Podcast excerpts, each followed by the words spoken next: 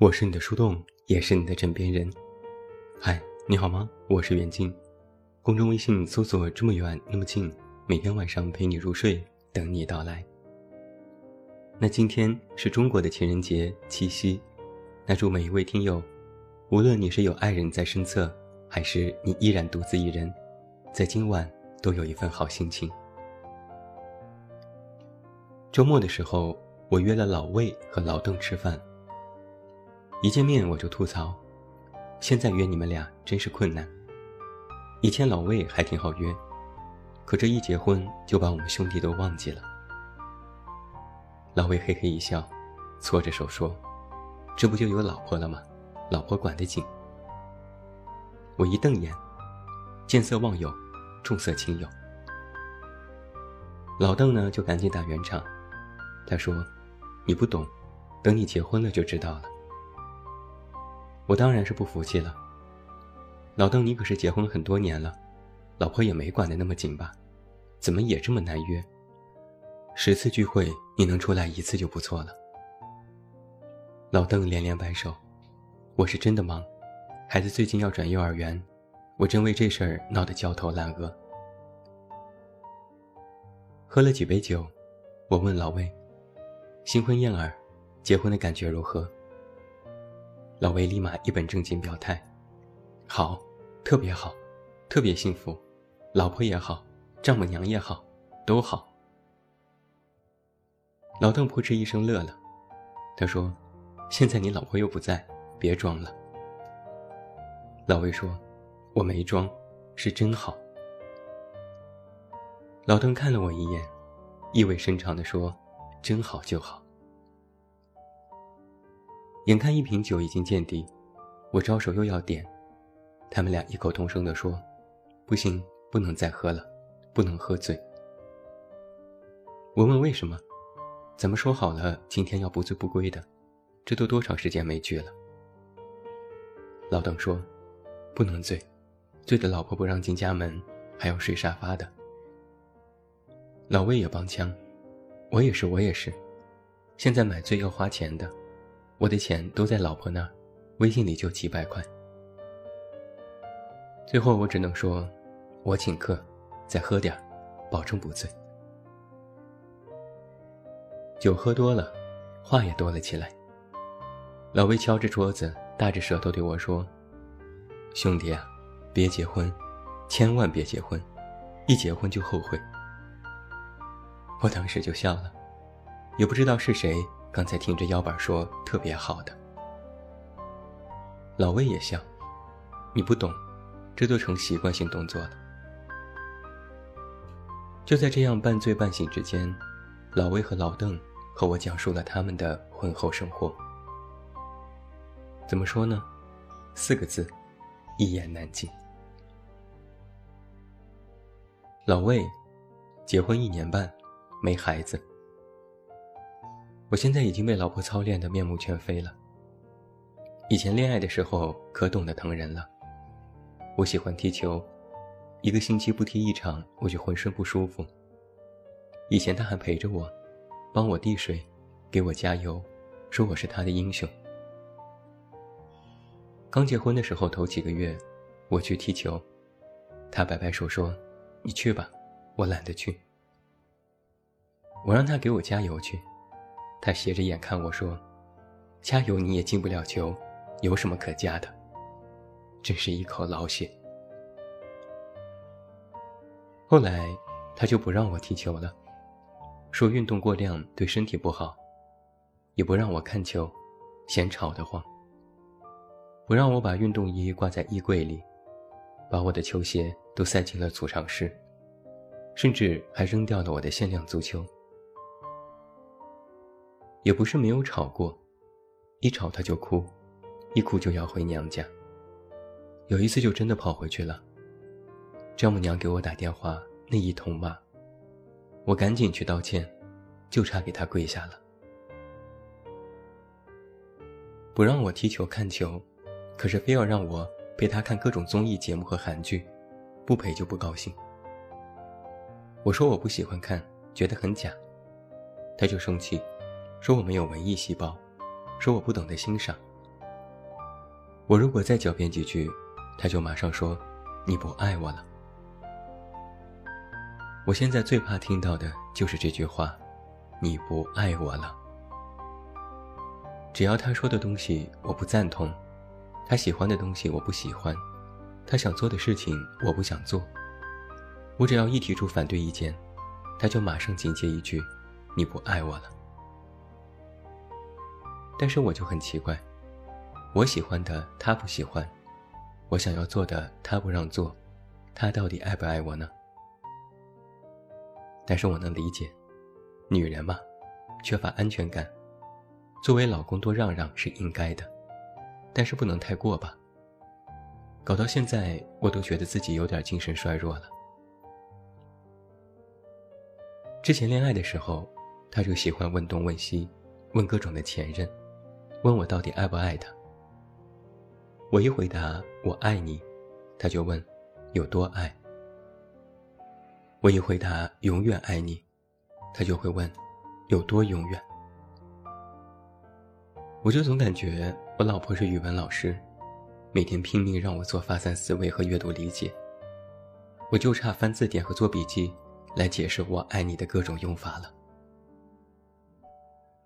我老婆好像特别需要随时都有答案。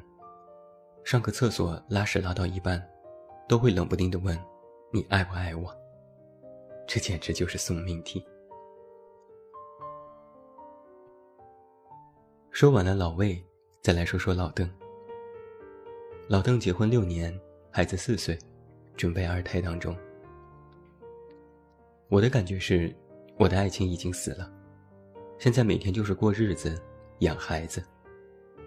做什么事情都像是完成任务，包括做那事儿。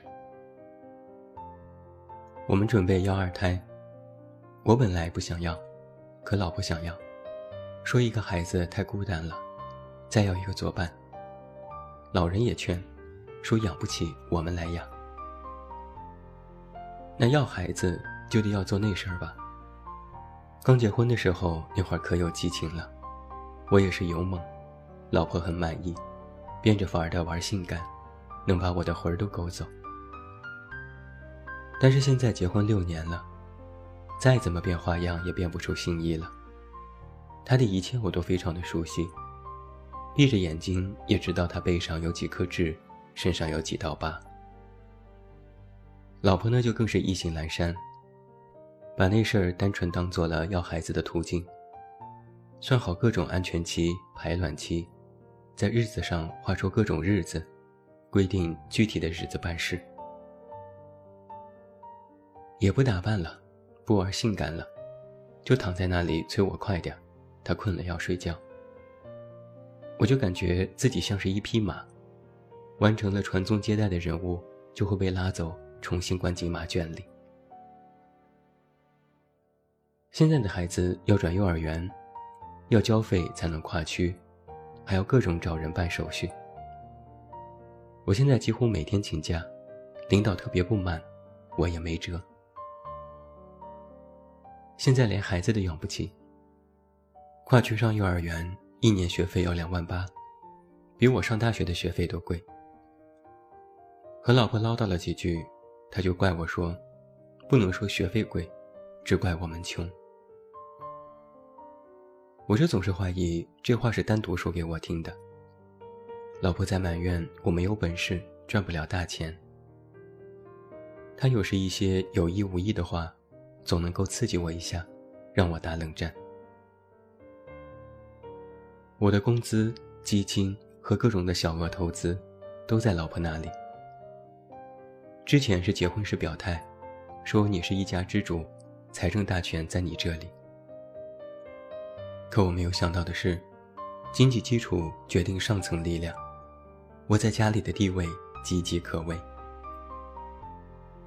我们家的地位排名是：老婆、孩子、狗、我。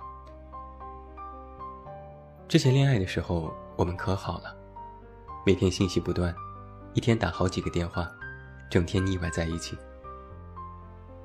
以前微信里我们说甜言蜜语。能齁死人。现在微信里都是柴米油盐。比如老婆给我发的信息：“你下班回来买一瓶醋，做饭用。”你明天去交了网费，我加班去不了，你顺路。后天要去我妈家吃饭，你把你的西装拿去干洗一下。我必须马上回复：“好的，是的，知道了。”如果不及时，夺命连环扣就会来了。但如果我给他发条信息说我想你了，他会回复：“是不是想要钱？”有时他会转发一篇文章给我，题目是“定了，两会期间有这些举措让人们的腰包鼓起来”，我就立马转发到朋友圈，让老婆知道我看了文章，还认真阅读和分享了。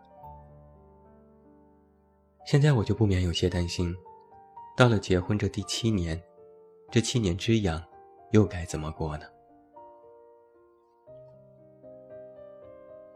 听完了老魏和老邓的故事，我不禁在想：都说婚姻是爱情的坟墓，有人据理力争，有人却一口叹息。或许不是什么男人女人的错，而是生活的琐碎让我们疲于应付。我问老魏和老邓：“你们最怕老婆提什么样的问题？”他们说了很多，但有一条是共同的。你知道今天是什么日子吗？这简直就是人生一大送命题。它能够衍生出来的问题有多种多样。比如，我模仿他们的老婆语气问：“你记得我们第一次接吻是什么时候吗？”老婆和老邓面面相觑，不由倒吸一口冷气。所以你瞧，这就是特别真实的一种反应。结婚后的男人，就特别怕老婆一时心血来潮的各种提问。有一个最简单的问题是：你记得我们的结婚纪念日吗？如果作为老公连这个都不记得，那就等着睡沙发吧。还有各种各样奇葩的问题。你记得第一次送我礼物的日子吗？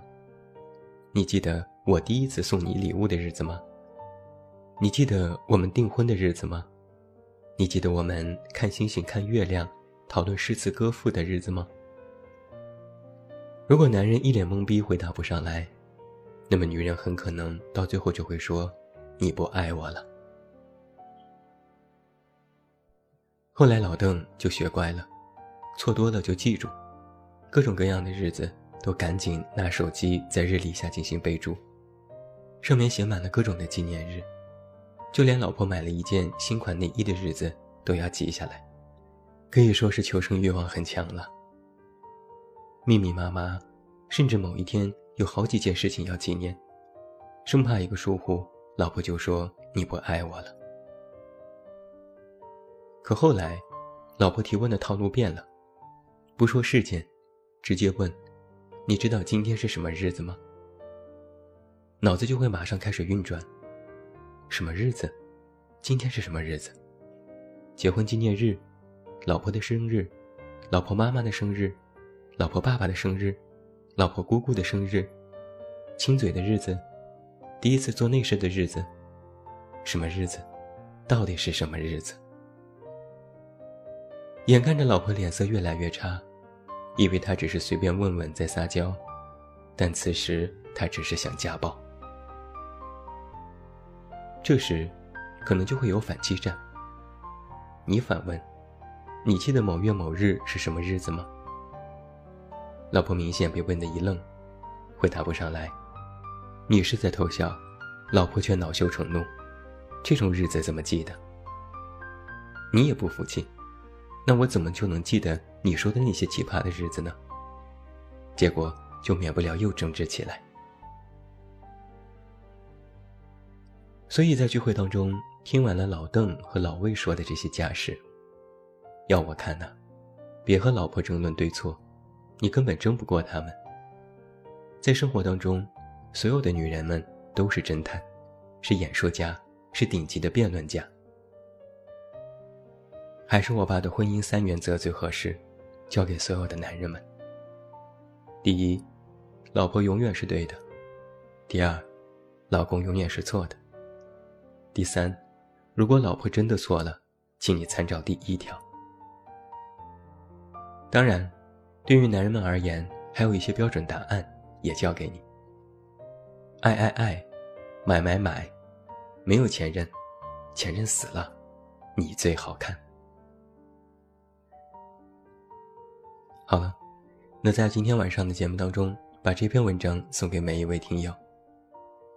其实啊，不管是男生还是女生，在恋爱或者是婚姻当中，都应该相互尊重、理解、宽容。其实只要有爱，什么事儿也都不是个事儿了，不是吗？希望每一位幸福。那最后祝你晚安，有一个好梦。也不要忘记来到公号。远近零四一二，查看最新上线的远近诱惑。我是远近，我们明天再见。